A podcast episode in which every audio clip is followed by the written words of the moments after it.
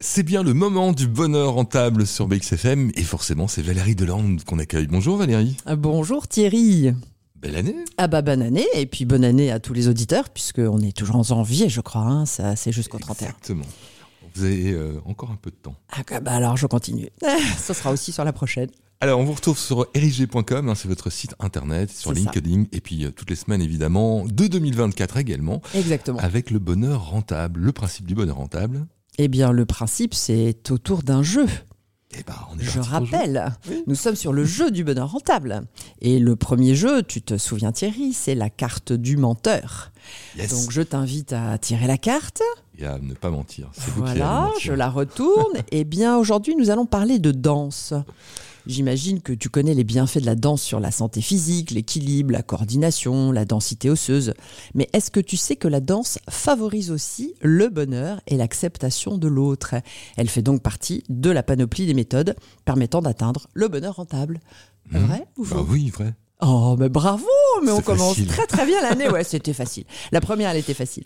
Alors, il existe des études hein, qui prouvent que la danse protège contre la démence. Hein, on va jusque-là. Et crée de la préserve... dopamine, à mon avis. Ah, bien joué ah, oui. L'intégrité, euh, la matière blanche euh, du cerveau, euh, et donc les endorphines. Et donc, effectivement, on avait déjà parlé de nos process à dopamine qui sont associés au plaisir, je le rappelle, et qui permettent de relâcher le stress pour une amélioration de l'humeur, ce qui est toujours propice à la concentration, la créativité, l'expression, et cetera. Donc, quand elle est pratiquée en groupe, bah, la danse, bien sûr, ça renforce aussi les liens sociaux, euh, ça favorise le sentiment d'appartenance en établissant des liens de confiance et d'écoute. Et d'ailleurs, tu sais peut-être euh, certainement que tu en as fait les séminaires de dynamisation d'équipe, ça se termine toujours par la danse. Une petite danse. Voilà. Voilà. Une petite choré. Mais, mais, mais au-delà de cette lecture directe, la danse, ça symbolise aussi le rythme, le mouvement, l'agilité dont l'entreprise a besoin pour traverser les intempéries. Dans le rythme, il y a de l'observation, de l'analyse des paramètres du contexte. Est-ce qu'il est préférable d'attendre que l'orage passe ou de danser sous la pluie ? Il y a la danse de la croissance interne qui a généralement un rythme lent et la danse de la croissance externe qui permet d'accélérer, mais par contre nécessite aussi des capitaux plus importants. Le choix va donc se fonder sur une analyse stratégique des forces et faiblesses de l'entreprise et sur l'incidence des différentes options. Le succès en affaires repose sur la capacité à saisir le rythme de l'entreprise, à danser avec les défis et à orchestrer une croissance durable. C'est une citation de Reid Hoffman, l'entrepreneur et cofondateur de LinkedIn. Ah, génial hein. Même pas moi qui l'ai inventé. Hein. Non. Le deuxième ? Allez. Tu te souviens le jeu de, de non non hein, je rappelle dans la un danse, petit peu hein, c'est le jeu de la réussite donc je tire oui. hein, voilà je tire la carte de mon jeu et donc je vais te parler d'une analyse stratégique que j'ai menée pour une P M E dans la cosmétique qui envisageait une fusion-acquisition d'un acteur dont l'activité était complémentaire. L'objectif était d'atteindre une taille critique dans un circuit de grande et de moyenne surface et aussi à l'international.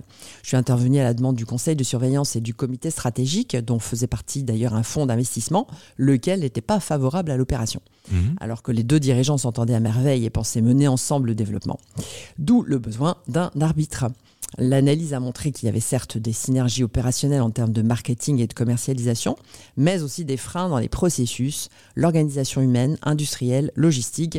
Bref, le cadre de reprise en termes de système d'information, d'outils de pilotage de process était insuffisant, ainsi que la culture et la performance financière de l'acquéreur.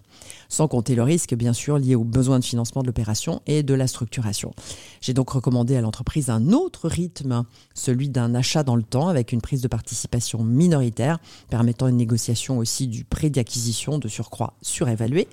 In fine, l'opération n'a pas eu lieu et l'entreprise a poursuivi sa croissance organique sur son rythme avant d'être elle-même cédée.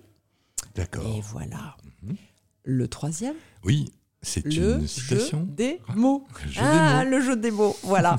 Et j'ai choisi de te parler du film Whiplash, dirigé par Damien Chazelle. C'est un film qui explore le monde de la musique à travers l'histoire d'Andrew Neiman, un jeune batteur talentueux qui fréquente l'une des meilleures écoles de musique des États-Unis, sous la tutelle du professeur Terrence Fletcher.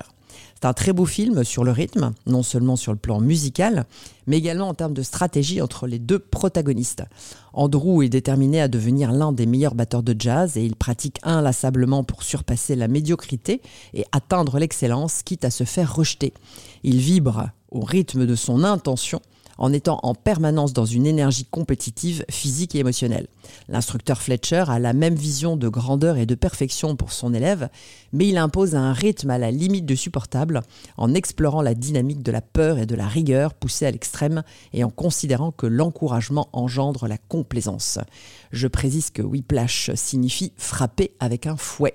Je terminerai avec cette réplique prononcée par Fletcher qui résume bien ses méthodes de motivation. « There are two words in the English language more harmful than good job ». Il n'y a pas deux mots dans la langue anglaise qui soient plus nuisibles que « bon travail ». D'accord. Je me souviens de ce film, tiens. Ah, il est magnifique. Que je le fasse voir à, à mon neveu qui est justement en école jazz ah, studio à Anvers. Ah, eh ben voilà, ah voilà, une petite inspiration Futur pour le jour. Aussi. J'espère que son professeur n'est pas aussi rigide que celle J'espère. d'un prof de piano, justement, Whiplash. Allez, à la semaine prochaine. À la semaine prochaine, Thierry.